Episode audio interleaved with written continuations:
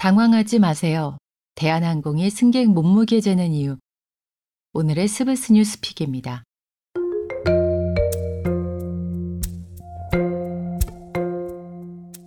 대한항공이 이번 주부터 탑승 전 승객들의 몸무게를 재고 있습니다.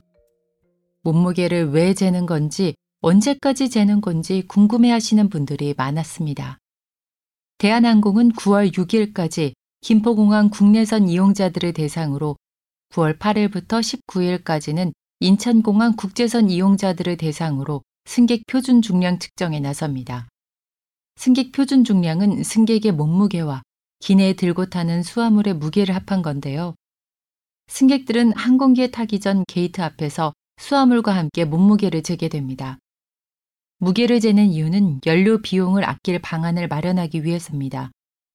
비행기는 실제 필요한 연료보다 보통 1% 정도 더 많은 연료를 싣고 비행하는데 승객들의 정확한 무게를 알면 탑재해야 하는 연료량을 줄일 수 있다는 겁니다. 또 국토교통부의 항공기 중량 및 평형 관리 기준에 따라 항공사들은 최소 5년마다 승객 표준 중량을 측정해 평균값을 내야 합니다. 측정 자료는 익명으로 수집되는데 측정을 원하지 않는다면 탑승 전 게이트 앞에서 직원에게 알리면 됩니다.